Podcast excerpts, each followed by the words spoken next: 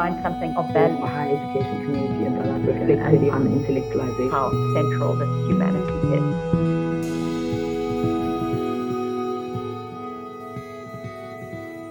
Welcome to The Academic Citizen. I'm your host, Mahita Ikani. Take a moment to breathe with me right now. Start by exhaling all the air in your lungs. Now, inhale, smooth and steady, as though you're pulling a piece of silk through a gold ring to the count of four. At the apex, let your breath rest. Then, exhale again, pulling that silk back through the ring to the count of four. Let your empty lungs pause again for a couple of beats. Now do it again. Inhale, two, three, four. Pause. Exhale, two, three, four pause. Did you notice any difference to your mood in the few seconds that passed while we spent some time noticing our breath? When I was 19, I did a scuba diving course. At the time, I lived in Joburg, a landlocked city, and therefore we had to do our qualifying dives in an old quarry that had been filled up with water. They had put some fish in it and sunk into the depths a few odd things, like an old bus, so that there were things that the novice divers could look at while they were practicing. When I waded into the water for my first dive, I had the wrong ratio of weights on my belt. So as soon as I was in the depths and my feet could no longer touch the silt below, I just started sinking. I panicked, obviously and my breath suddenly took on a life of its own, jumping and leaping about without any regularity or rhythm. My dive instructor saved me, corrected the weight belt problem, and helped me to calm down. I went on and I completed the qualifying dives. I even swam through the bus, but I never actually scuba dived again after that. If you've ever had a panic attack, like I did that day, you'll know how traumatic it is to lose control of your breath. This one process that we so take for granted is at the core of our existence. It seems like I'm stating the obvious, but I want to do that anyway. Breath is life. That lesson was painfully underlined through the early months of the COVID pandemic as we watched, panicked, and terrified as sick friends, colleagues, family members, and fellow citizens were put on ventilators, needed oxygen, as that nasty, spiky virus tore its way around the globe. COVID took our breath away, for many, forever. Never has the privilege of breathing been more apparent to this generation than in our collective experiences of surviving this pandemic. In the previous episode about ancestors, Dr. Nosipho Mngomezulu took us on an existential journey about time, identity, and archives. In this episode, I continue the existential quest in slightly more prosaic terms by pausing to think with and through breathing as a modality of knowledge. I speak to two scientists who focus on different aspects of breathing. Dr. Ela Manga is a medical doctor who explores holistic wellness, integrating both mental and physical health through breathwork practice. Professor Tolullah Oni has created a brilliant citizen science project that uses running in cities as a way to gather evidence to support clean air policymaking. Alongside conversations with these two rather inspiring researchers and scientists, we also have a special feature extracts from an audio ethnographic narrative exploration of breath as a strategy for coping with the challenges of pandemic life. Created by none other than my brilliant collaborator on this podcast, Dr. Nosipho Mngomezulu. In her piece, titled Hold for 60 None, 2, and 7 A Recipe for Disaster Management, first published on the Medical and Health Humanities Proceedings of the 2020 Breath Symposium, Dr. Mngomezulu reflects on how breath was a strategy for anchoring her academic and personal life during the chaos and trauma of the pandemic. We include two short extracts from her narrative in this podcast. The rest you can listen to in the links provided in the show notes. Here is the first piece. Hold for 16, hold for none, an abbreviated recipe for disaster management. It's 7 o'clock in the morning. You wake up on the edge of the left side of the bed. That's the wrong side of the bed. You try not to remember that another body used to be there. No, no, scratch that. You hit the snooze button. Just, just snooze these thoughts. It's too early and too late to start thinking. Eyes barely open, you scroll through your Google Drive to begin your morning breath work. You will need the following ingredients a body. Ideally, this body should be yours, but if you're borrowing it from another, that will do for now until yours returns to you. Perhaps you'll borrow your mother's. She's been here before. At your age, she'd had three children and gathered herself between televised and private riots. You are not the first to live under precarity. Now gather yourself. Assume the posture of dignity. It is too late to be in a fetal position. Never mind if the limbs are not enough to hold that is heavy and weighing you down. Your two arms will have to do. You'll need a cell phone, a lifeline stretching beyond your studio apartment to the dizzying flurry of the outside world. You will crave connection without the contamination. You. You will need Wi Fi the sea into which you will cast your lifeline, fishing for contact. Mind the oil spills and the shipwrecks. It's crazy out there. You will need your bed to steady yourself. There is no terra firma. The floor is lava, so ground yourself. Even if the security guard in your building will ask you to return to your flat when you tiptoe to pick lavender, just barefoot across the communal garden, find your grounding anyway. Method Step 1 lay on your back.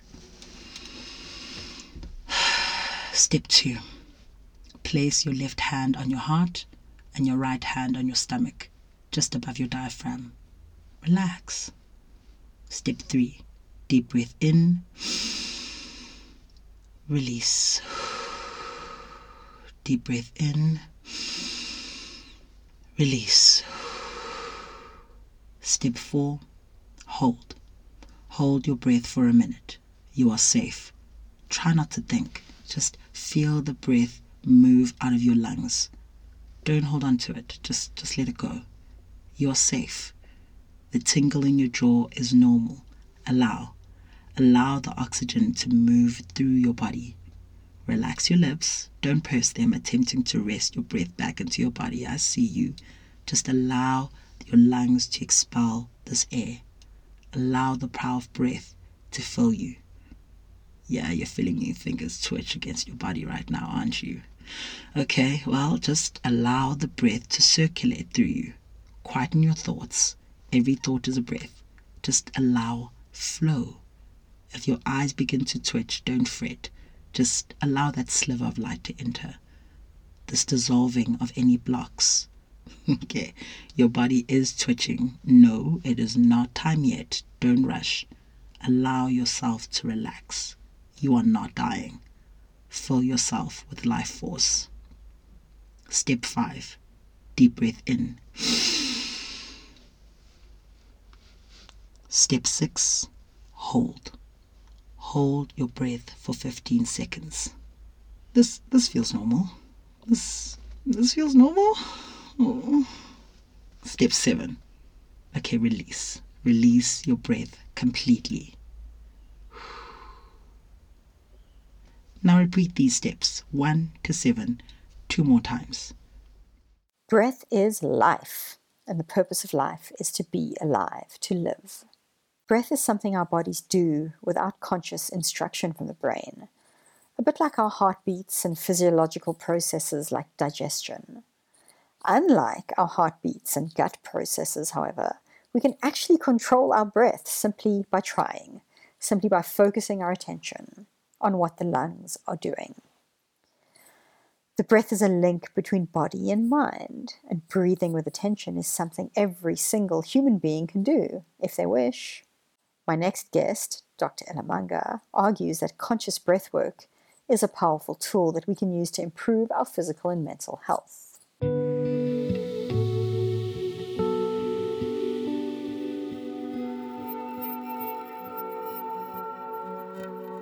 So, I'm Dr. Ela Manga. I'm an integrative medical practitioner and the founder of Breathwork Africa. So lovely to be talking with you. I think you're just the perfect person to ask this question. Mm. It's to do with the science of breathing. So, you know, I mm. understand mm. that, you know, breath is a it's a physiological process and I'm sure there is a lot of scientific and medical and health research that goes into understanding how breath works in our bodies. So I wonder if you could tell us a bit more about your journey as a as a medical practitioner and as a doctor.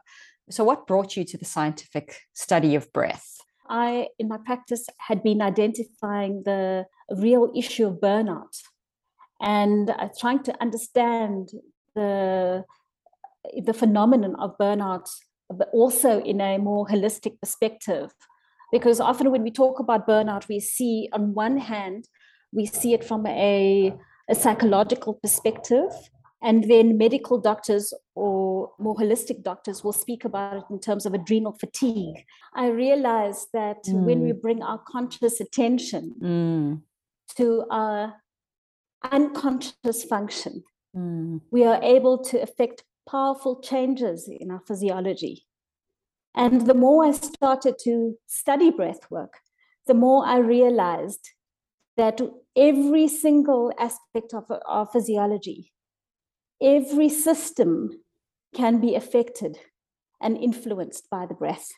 So, can you tell us more about the science and the physiology of, of breath? I mean, I think we all know we have lungs and we breathe in, and the air goes into our lungs, and then the oxygen is distributed through our body. But mm. you've hinted at how various systems and functions within the body that we may not realize are linked to breath are in fact linked to Absolutely. breath. Absolutely. And so when I studied breathing at medical school, it was in terms of the respiratory system seen in isolation and really looking at pathology and approaching breathing from a pathological paradigm and really not appreciating that this is a function that affects every other system in the body.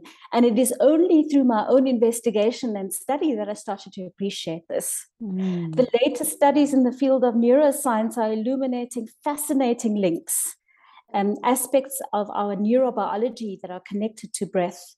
So, Dr. Jack Feldman, who's a prominent neuroscientist, has discovered a very interesting part of the respiratory center in the midbrain, or the brainstem rather, called the pre-Botzinger complex.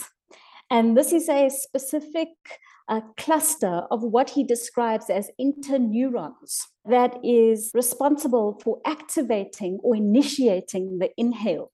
These neurons will pick up on carbon dioxide levels and the baroreceptors in the rest of the body and will start synchronizing and once they start synchronizing, it will initiate an inhalation. So, this pre Botzinger complex is responsible for our natural breathing rhythm. Just above the pre Botzinger complex, located right above this cluster of neurons, is another area in the respiratory center called the locus coeruleus. Okay. And the locus coeruleus seems to respond to both attention and paced breathing separately. This is really interesting. So, as soon as we pay attention to something, this part of the brain lights up. When we start to slow down the breath and regulate the breath, this part of the brain lights up. It's really interesting what would happen if we combine attention with paced breathing. Mm. And these are the studies that are being done now to show that when this does happen, okay, it dampens the activity in the limbic system and it wakes up the prefrontal cortex and the frontal lobes. Okay? Mm. And so there's this whole communication system that is happening in the brain connected to breath. We are also starting to identify other neural pathways connected to the breath And the most well known and well researched pathway is the vagal nerve pathway. Okay, and the vagus nerve is the longest nerve in the body, it's a cranial nerve. And most of the signals are afferent nerve signals, so which means that it sends signals from the body to the brain. Okay, so 80% of those fibers are constantly feeding back information from the body to the brain. And so when we slow down the breath, when we uh, change the rhythm and pace of the breath, these signals are traveling via the vagus nerve to the brain. Okay. We also have the olfactory nerve pathway. So when we breathe through the nose, you know, it also will impact the parts of the brain that start to wake up. So, you know, breathing in different ways mm. uh, start to wake up different parts of the brain. Mm. And so we're starting to see now that there's certain practices that will wake up the limbic brain that allows us access to the limbic system and subconscious memories uh, will increase the chemical DMT, which is often what we see is raised as we about to die. Hmm. So this is so fascinating that here, with the simple unconscious function, through breathing in certain ways, there are 14 parameters of the breath that we can change and play around with, like musical notes, mm. rhythm, pace, how much we hold on the inhale, how much we hold on the exhale, you know how we slow it down how much volume we use of our lungs all of these parameters will influence what we experience physically emotionally the subconscious states we are able to access mm. i mean it's so interesting and it, it makes sense that there is a scientific basis and scientific evidence for understanding the links between the functions of breathing and the different ways of controlling breath and how different parts of the body and brain and nervous system will respond. Are there other ailments or illnesses that we have evidence for how breath can help us to heal? Absolutely. You know, and what you're speaking to, Anita, is the fact that breath is a language. So every thought that we think, every emotion that we feel, every posture that we hold has a corresponding breathing pattern. And so when we can breathe a certain way, we can change immediately how we think and how we feel. But we're also starting to understand now, going back to your previous question around how breath is related to every system, how we can influence various ailments by working with the breath. So, for example, we know that when we regulate our breathing and we engage the main breathing muscle, which is the diaphragm, and we understand the anatomy of the diaphragm and the fact that the posterior attachment of the diaphragm is at the lumbar spine, we realize its profound impact and importance in maintaining and stabilizing our posture, for example. Mm. So, our postural health and back pain, for example, can be influenced by breathing more well we talk about functional breathing mm. okay so how we should be breathing in our everyday lives mm. right we also know that when we engage the diaphragm we are influencing our digestive system so the diaphragm works like a pump and if we are breathing the way we should be with every breath as the diaphragm flattens and moves back to its dome shape it is massaging all the organs of the abdomen. So the spleen, the stomach, the liver, uh, the gallbladder, the intestines are all getting a massage with every breath that we take. The heart is being pulled down with every breath that we take. With every inhale, as the diaphragm flattens, it's drawing the heart down. And as the diaphragm moves back up into its dome shape, the heart moves back into its resting state because of the attachment of the diaphragm to the pericardial covering around the heart. So it's actually profound to watch a functional MRI and to see how every system is influenced. It's like a, just a hmm. beautiful kind of rhythm. And so when we really study a breath in depth, we realize that it's far more than the respiratory system. Mm. When we breathe, the whole body breathes. Mm. You know, one of our favorite parts of the training is to show our students the dissection of the fascia. And the fascia is the connective tissue that connects every part of the body to everything. And they're organized in specific lines. And we see in that dissection that the fascial lines all meet at the diaphragm. So every time we breathe, there's a connection from the top of the head to the soles of the feet. Mm. Hmm. And so it impacts on lymphatic flow. Mm. It impacts on the immune system. It impacts on the digestive system. It mm. impacts on our neurological system. Yeah. You know, there isn't a system in the body that cannot be and is not influenced by conscious mm. breathing. And in terms of breath as a, a tool for healing, or as a kind of breath as a form of medicine in itself, perhaps you could comment on, you know, I think also the links between mental well-being and physical well-being like a, a, lot of us will experience the mental stresses of everyday life like work stress or family stress or interpersonal conflict or whatever and we we see those as kind of separate from our physical well-being yet you know breath practices can help us cope with those stresses and anxieties. But there's also a link, right, between physical illness and mental state of mind. And I wonder if you want to comment a bit on the ways in which breath kind of connects those two domains of illness mm. and well being and healing. Mm. We actually cannot separate the two. Mm. And even the fact that we're still, you know, talking about mental well being, physical well being as separate terms mm. I think needs to shift, you know, and COVID has certainly brought this more to awareness. And in studying long COVID, for example, or people who experience acute COVID, we realized that the core aspect of this was inflammation. So, inflammation was the core aspect of this. And uh, previously, it was thought that the brain was immune from the inflammatory processes that were happening in the body. But we realized that they're actually not. This was illuminated by studies that were done around brain tissue and a particular cell that was discovered in the brain called the microglia.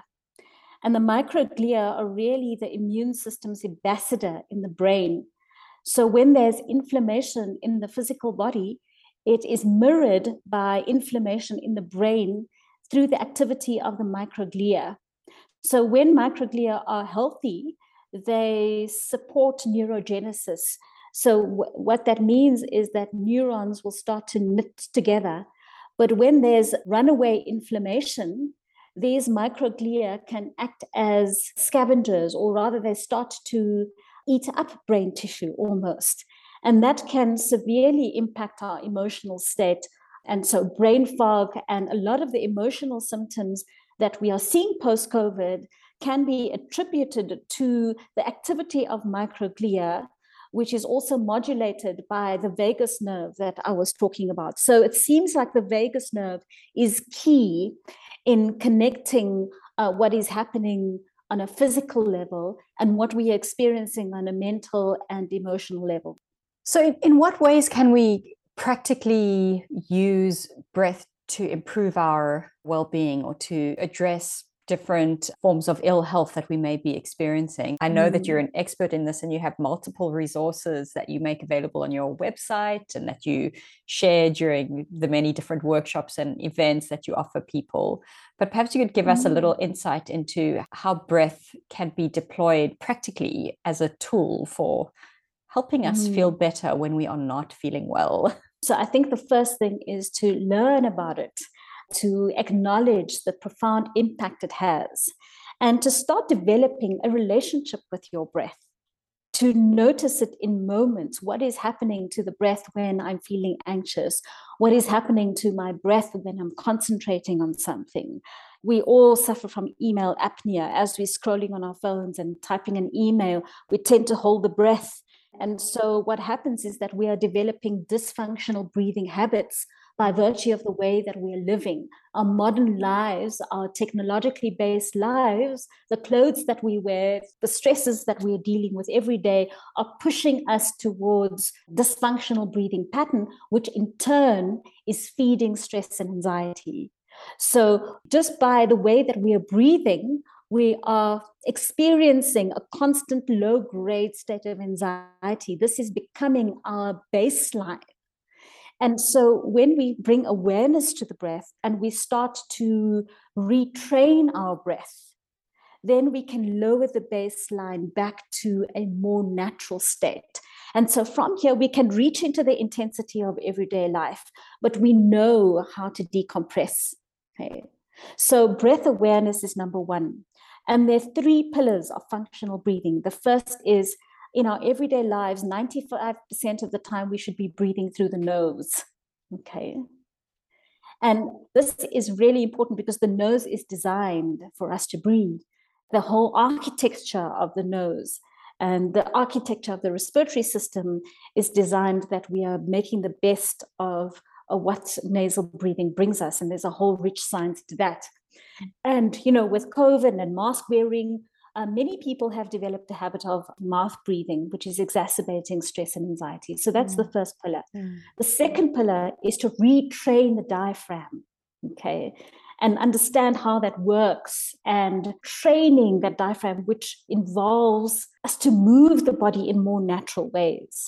So, taking care of the posture so that our diaphragm can work optimally. So, when we nasal breathing and using the diaphragm, then we naturally will start breathing more slowly at rest. So, we want to bring our resting respiratory rate down, mm. which will then reflect a state of calm focus. This is what we mean when we talk about functional breathing. Mm. And then there are specific breathing practices that are really helpful. So, breathing practices that can help us upregulate to kind of energize the system, move more towards a healthy energy state. There are specific practices that can help to downregulate the system, so feel more calm, more relaxed. And there are practices that are more balancing, okay, mm. that will balance the sympathetic and parasympathetic nervous system so that we're experiencing a state of calm focus that we want to experience in our everyday lives. So, mm. whether that's studying, learning, in a meeting, whatever that is, we want to be in a state of calm focus yes. so that we can really optimize our brain function. So, mm. you know, we can learn three techniques that will be a mini toolkit that can support us in our everyday lives. And so breath is a creative force in itself. It is inspiration. and while we have these tools and these techniques, it really is all to serve the experience of life as art. Mm. Life as mm. a creative experience, a mm. co creative experience. Mm. You know, so when we start to engage with and come alive to what is naturally supporting our lives, we start becoming co creators of our lives. Mm. We start to take responsibility for in a beautiful way. We start to uh, uh, appreciate this life force and co create a life that we wish to live and that mm. we deserve to live. Yeah. And it's all here. You know, we all deserve to live beautiful lives, happy lives. And breath is a very accessible tool for each of us to do so. There isn't a living human on the planet who does not breathe, right? So it's perhaps the most democratic of all tools. yeah, thank you for saying that because it really is, you, you mm. know, and this is why I feel so passionately mm. about sharing breath because it's free and accessible to mm. every human being, and mm. especially in a country like ours that mm. is the most unequal in the world, that is so mm. under resourced, especially in terms of health. Here is a tool that we can all have access to. And, you know, it gives us a sense of agency. Yeah in terms yeah. of our own health, which is it's crucial.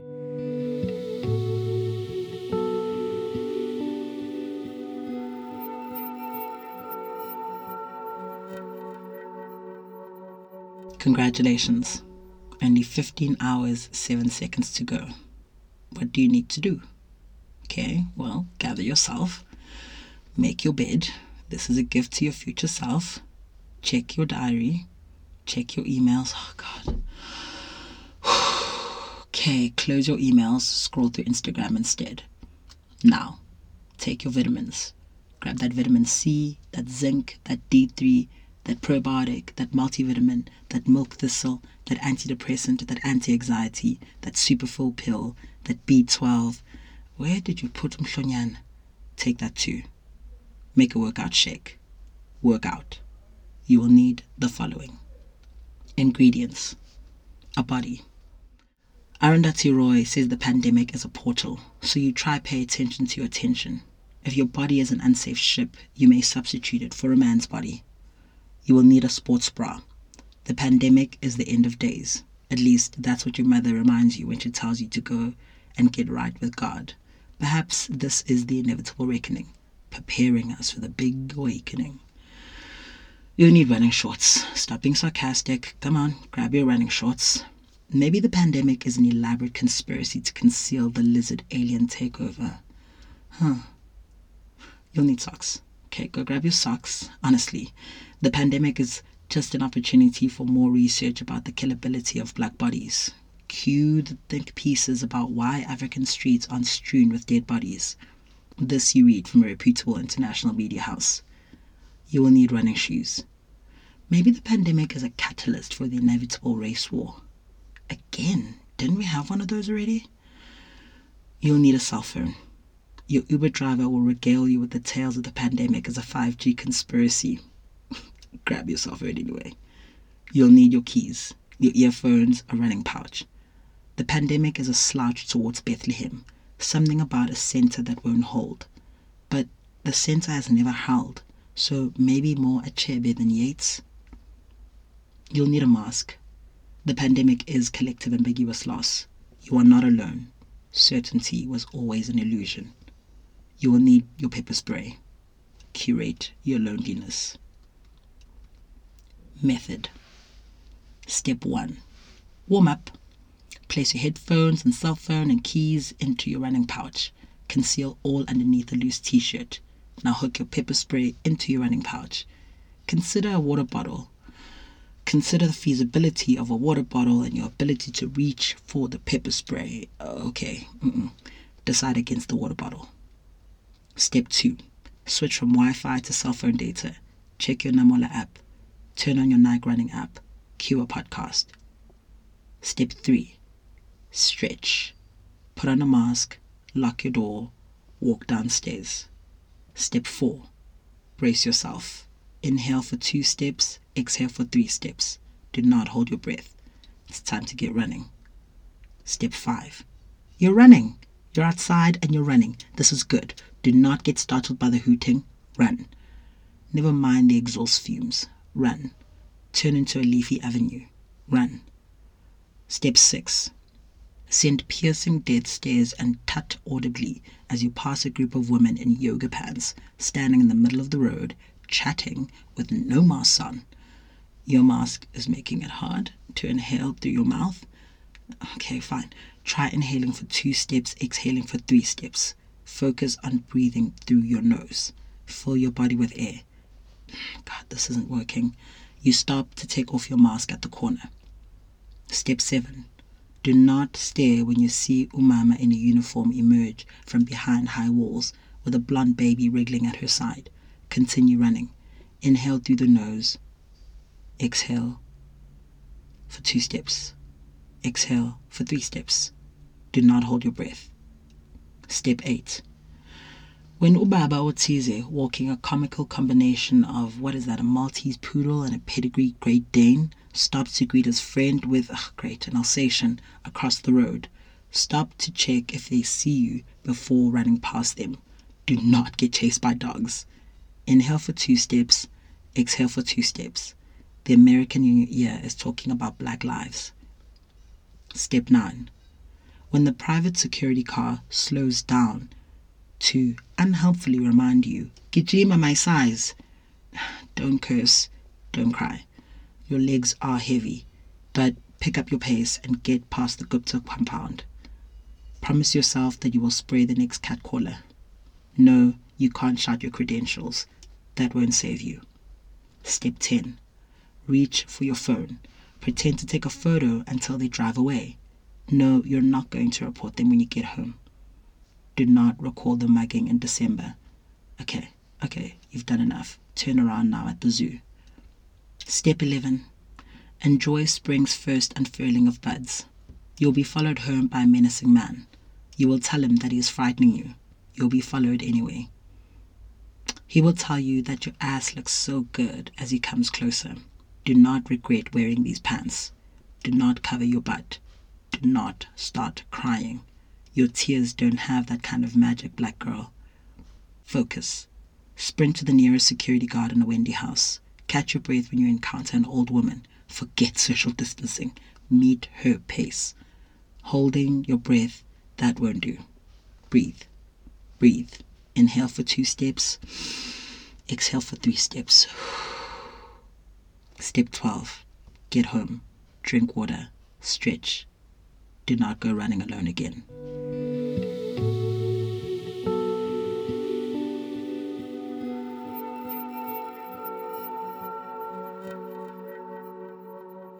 Another aspect in which breath is crucial in our well being is the role that it plays in exercise.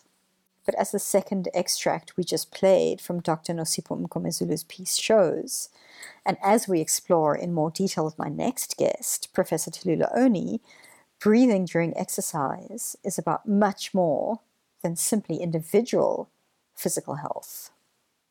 I am Tolullah Oni. I am a public health physician and urban epidemiologist. I am director of a research program at the University of Cambridge MRC Epidemiology Unit that focuses on diet and physical activity research, and I can tell you a little bit more about that. And I'm also an extraordinary professor at Innovation Africa under the Department of Architecture at the University of Pretoria in South Africa. So lovely to have someone with such expertise and so many wonderful connections with us on the podcast. So, we're here together to talk about your really exciting and innovative research project about air pollution and urban well being in African cities. So, we thought perhaps we should start with a conversation about what the links are between air pollution mm. and human health think you're really mm. well positioned to explain what the kind of physiological links are between the air that we breathe and our, our bodies and their well-being. Mm-hmm. Thanks, Mahita. Well, luckily, we know intuitively that we need air to breathe. Mm-hmm. It's just one of those things that is very simple to explain in terms of why air is important. But what often is less clear is why the quality of air is important.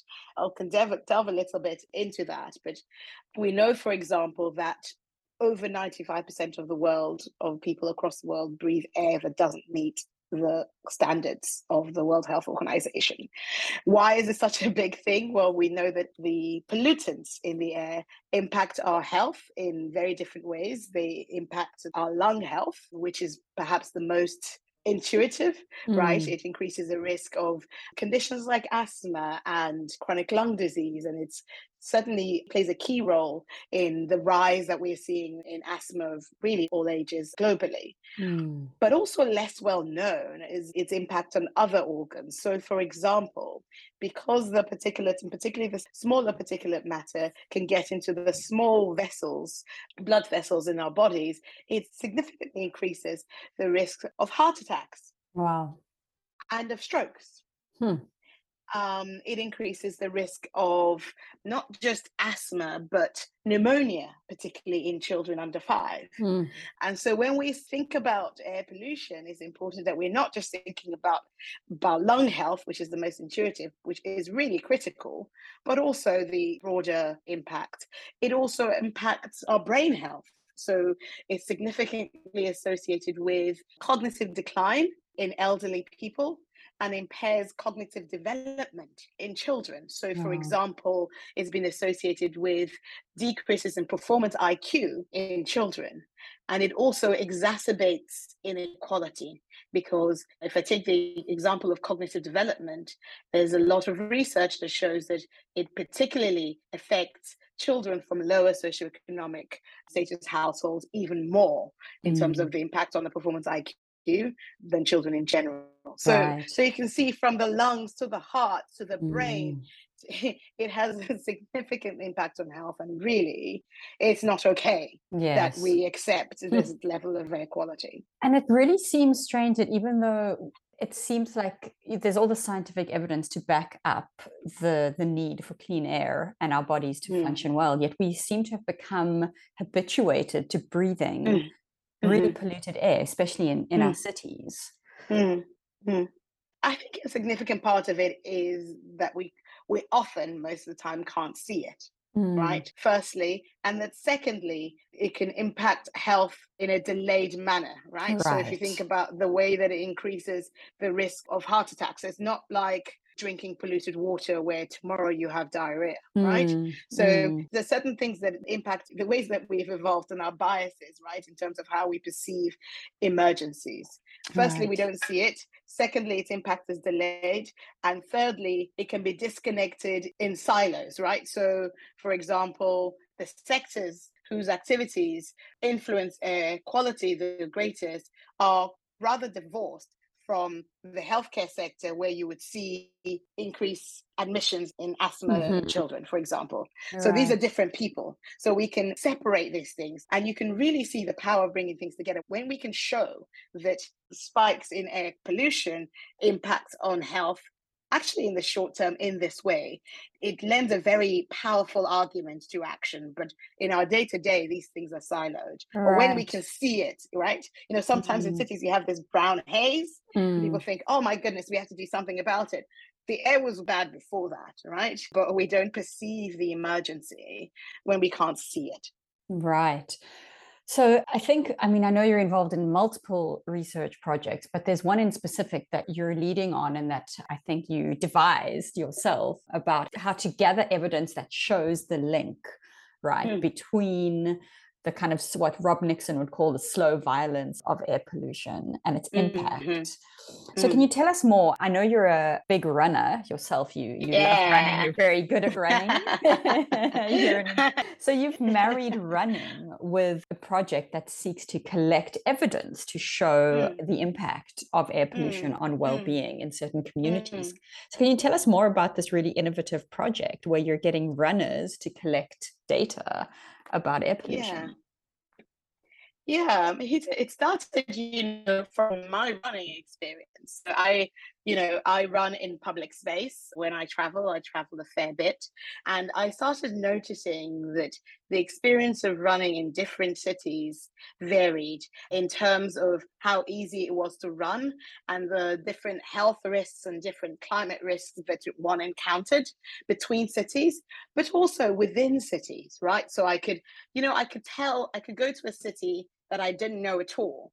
And you could be running through, and you can tell when you've got to a, you get to a well-off area without knowing the area, because it's just suddenly the air feels different. There's a bit of shade. There's a bit more green. There's a fewer holes in the road, and it's just the running experience differs. So I started thinking, well, how can we better understand? Because public space is exactly that. It's public, right? And Mm. it's something that should be developed in our collective interest physical activity i mean running is just what i use because is my entry point and it's just really fast walking right? But it's the health behavior that we really want to encourage right? Because what's happening alongside this air pollution in many of our cities across our continent is that we're seeing a rise in non-communicable diseases like obesity like diabetes like high blood pressure. And to really tackle this to prevent these we want people to be more physically active, right? We want people to eat better. We want people to be more physically active. But it's one thing to say that, Mm. right? What we need to do, in addition to educating people about the need to be physically active, is we need to make the healthy choice the easy choice. We need to Mm. create public spaces that are healthy, that people can safely walk and cycle and run in. Mm. So I started asking, well, what do we know about air pollution as one of the critical health risks that we face? Because, by the way, we did a previous study in Lagos, in Nigeria, in Yaoundé, in Cameroon, and we were looking at the ways that people appropriate public space for physical activity. Mm. And through that, the health risks that they encountered that came through were air pollution, safety, and injury. So Mm. we focused on air pollution to say, well, how can we understand how air quality varies within and between cities. Mm. And one of the things that we very quickly encountered was that it's not being sufficiently measured, Mm. right? So you have large cities, and if you look at well, what is the quality of air in Cape Town today?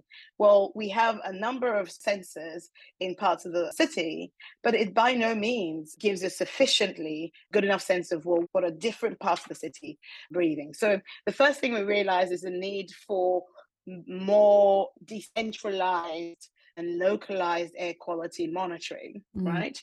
The second thing we realized there was a need for was to connect this air quality to health, right?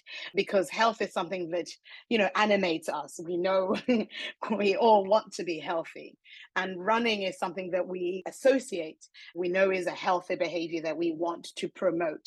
And that is something that should be possible in public space. It shouldn't be, oh, you need to run more, join a gym. Well, that's not Mm. really sound and rational for most people. So Mm. so we wanted to connect it to health, right? And highlight the fact that we didn't sufficiently have enough data that was integrating a quality data and health data. So that was why the running.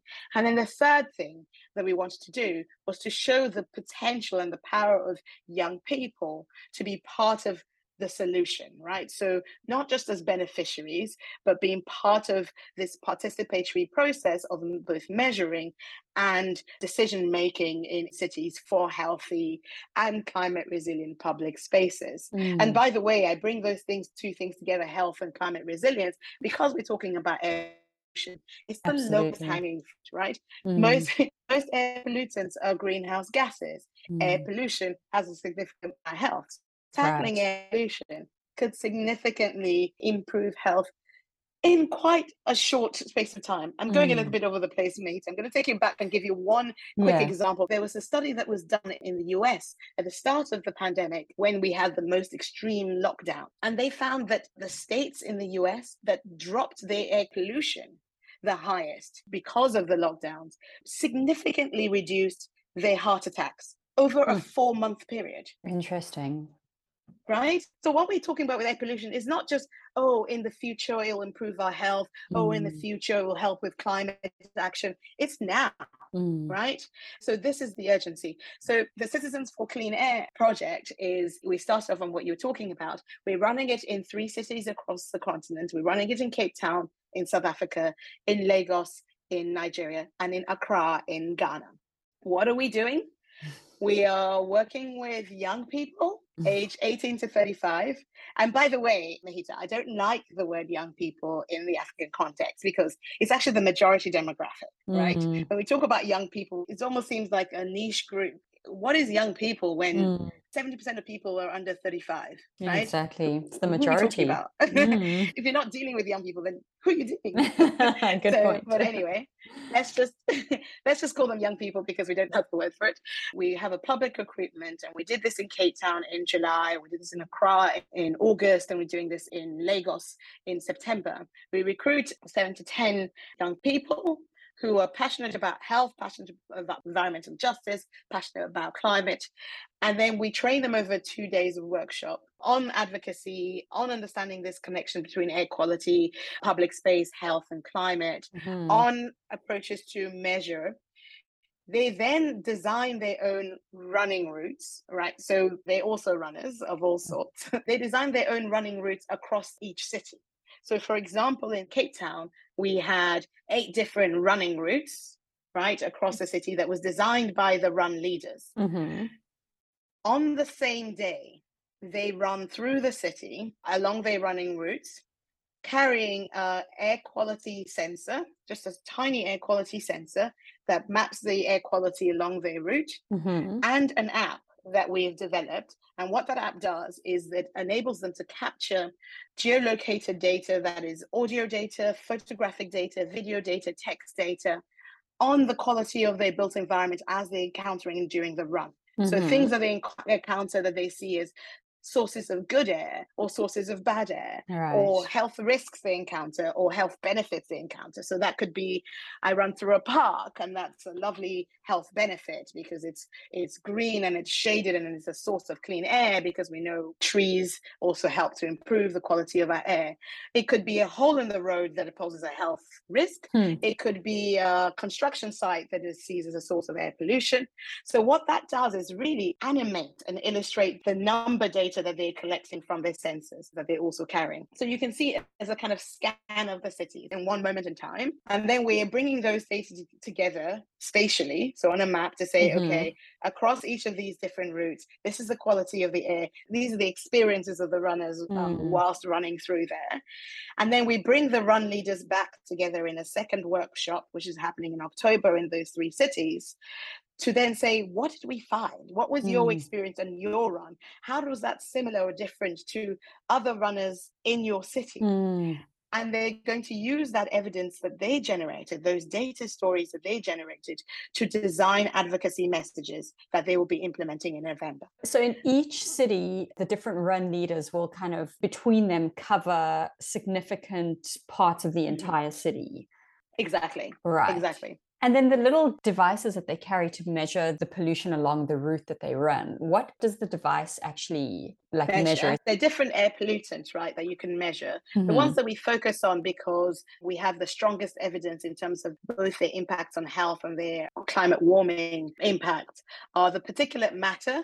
Right, so that's two types of particulate matter, but specifically the particulate matter 2.5 that we focus on, particulate matter 10.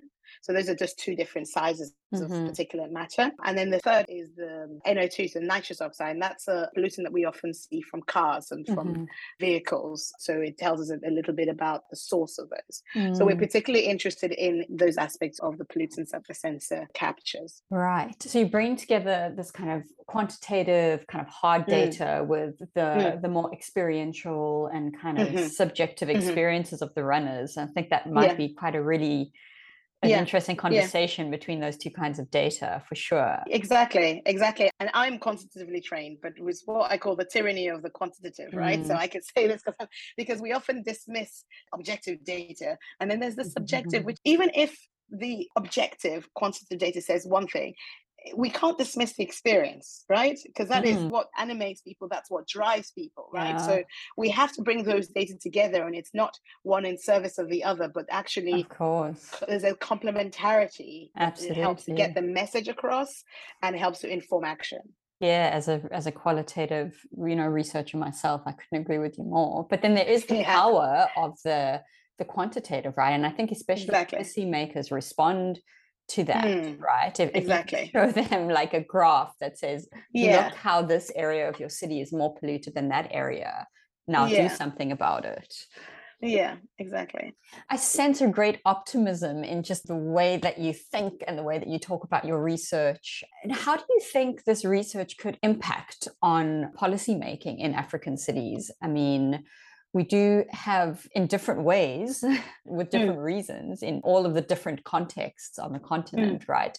Mm. Different levels of political will, sometimes absent, sometimes present. What do you think it would take for the politicians and policymakers who run our cities to respond positively to Yeah. make the spaces more livable, more walkable, more runnable, Mm, mm. healthier? you're absolutely right that i'm optimistic i'm not just optimistic i'm hopeful Mm. right there's three reasons why the first is that you know in the cities that we focus on you know on the african continent there's a lot of change happening right and in that change is it can be seen as a challenge and it often is a challenge but that's where possibility lies if you try changing something when nothing is moving Mm. right so much more challenging. So i'm actually really optimistic that our cities are growing our cities are evolving and it, therein lies an opportunity to, to think differently at about a more people-centered approach. That's the first thing. The second reason i'm optimistic is the youth right?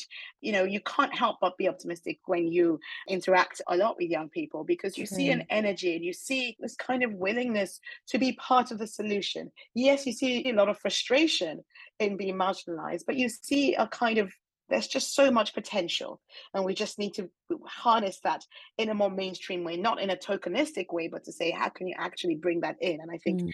we just have that incredible resource and then the third reason why i'm optimistic is actually relates to policy actors i think we're all very quick to and to some extent based, based on experience talk about all the challenges with government and with politicians mm. and policy actors which is true and what is also true is that within that, there are individuals who are incredibly innovative and really wanting to push the boat out a little bit or quite a lot and see the potential around them. And the more you look for these people working in government, the more I find them, right? It's important that we don't have this singular narrative of. Yes.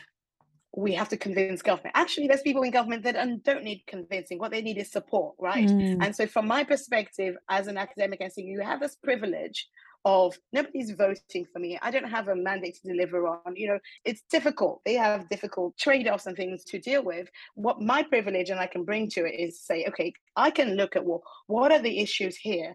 How can I bring the methodology, the expertise that I bring with my research? You know, you've just made this commitment to say you want to tackle air pollution how can I support that actually? Mm. And actually, here's what you already have. Here's the thing I have the luxury of being able to take a step back. And when you do that, you can see certain things. You can see the siloing of, of data and you can help bring that together to say, okay, let's actually have a look at you know, would it be helpful for you if I can bring the health and environmental data together to mm. help more strongly make that argument? You know, that is a luxury I have. Would it be helpful if I can explore ways of participatory governance and look at what are the best ways that we can engage? If I can have a platform to say, which is the idea behind the citizen science work and the app to say, if we have a platform that we can use to harness, understand the lived environments that your majority demographic are experiencing, mm. Would that help you kind of in real time or as close to real time as possible respond to and anticipate health and climate risks that are there today but also that you anticipate in next season so those are the reasons why I'm mm. hopeful. And I see, so mm. say, for example, there are, I think, 11 in total cities across the continent, including in South Africa, Nigeria, Ghana, Ethiopia, Senegal, Sierra Leone, etc., several countries across the continent that have made a commitment led by the C40 organization, um, this mayoral initiative, have made a commitment to tackle air pollution in their cities right? And mm. so if you mm. look at that, so the, the approach that we're taking in the three cities that we're working at, for example, Lagos and Accra are two of the cities that have made that commitment.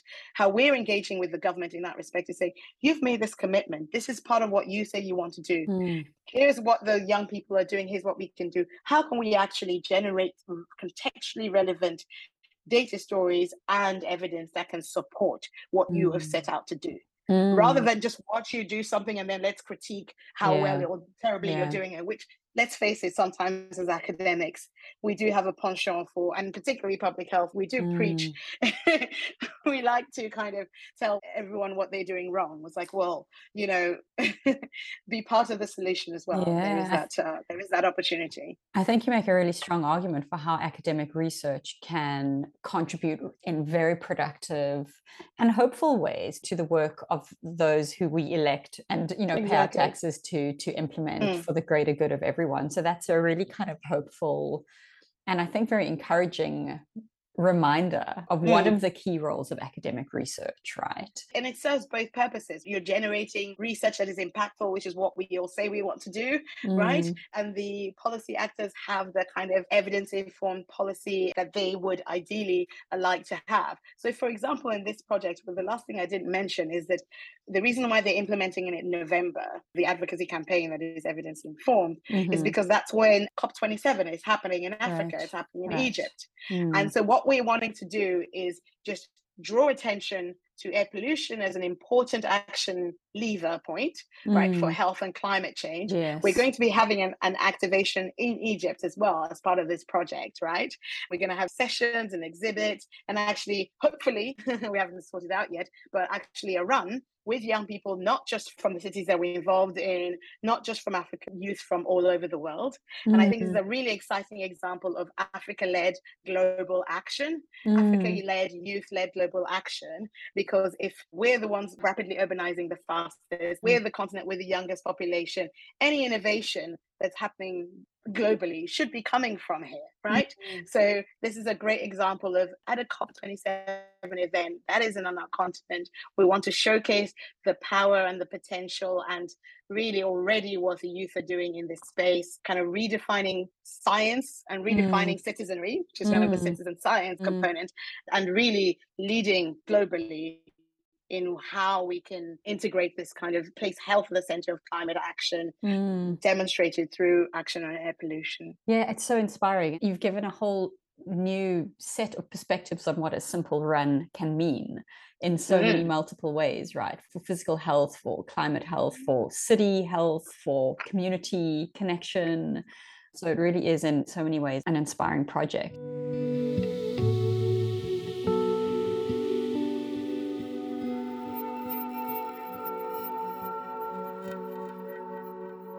time to read the room. Here's a recommendation from Dr. Ela Manga. I'm learning the most about life through nature right now. So I'm really inspired by the natural laws that we see playing out in nature and how we can align with them. You know, so I'm fascinated by fractals that we see in nature and the sacred geometry that is reflected within our physical bodies. So right now I'm reading several books, Braiding Sweetgrass. Mm. I'm reading The Spell of the Sensuous by David Abraham. So that is really looking at language and how language has separated us from the sensory experience of life, which, you know, also speaks to our relationship with breath. I recommend Born to Run by Christopher McDougall. This is a journalistic exploration of ultra marathon running, taking in a whole variety of perspectives of people who run. But of particular interest is the story told of a community of indigenous Mexicans, the Tarahumara, who are the best distance runners in the world. In 1993, one of them, at the age of 57, came first in a prestigious 100 mile race wearing sandals. This book is about elite ultra marathon runners, yes, to an extent, but more poignantly, it's a book about human physiology and how every single one of us was evolved to run. The human body is perfectly evolved to run long distances. Speed is not the issue, speed is not important, distance is something that we can do. So even for people who don't run, don't like to run, don't want to run, this book is kind of inspiring because it really instills a certain respect for the bodies that we've evolved and which carry us through life. And for those who do not like the idea of going for a run, it may at the very least encourage a lovely walk around your neighborhood, taking in the sights, and perhaps while you're at it, checking the air quality of your neighborhood.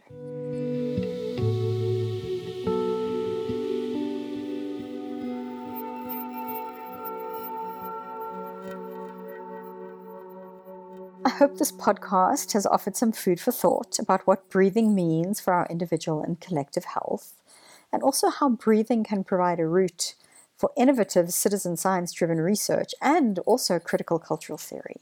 We'll include links to the project on our show notes, so please explore them further if you're interested. And finally, before you go, let's take one more breath together.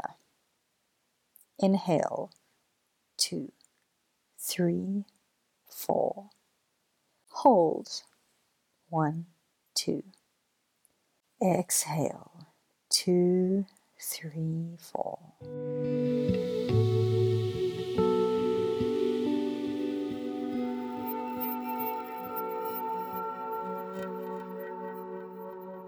This episode of The Academic Citizen was produced by me, Mahita Ikani, with assistance from Taryn McKay. Thanks to our guests, Dr. Ela Manga and Professor Tolullah Oni. So much appreciation to Dr. Nosipho Mngomezulu for permission to reproduce parts of her audio essay, Hold for 60, None, 2, and 7, A Recipe for Disaster Management. This episode was edited and sound designed by Victoria de la Harpe, with marketing and communications by Fumani Mabochwane. The Academic Citizen is a project of the South African Research Chair in Science Communication, hosted at Stellenbosch University and funded by the South African National Research Foundation. The aims of our podcast are to create a space for wide and deep discussion about key issues animating higher education in South Africa, Africa, the Global South, and beyond. Create a space for interdisciplinary exchange for academic researchers and educators. Help researchers, educators, and scientists to tell their stories and listen to and learn from each other's insights and experiences. And create a space for science in all forms to be communicated in order to serve social justice. We welcome your feedback, opinions, and suggestions for future guests and show themes. Email us at theacademiccitizen at gmail.com or visit our website www.the-academic-citizen.org.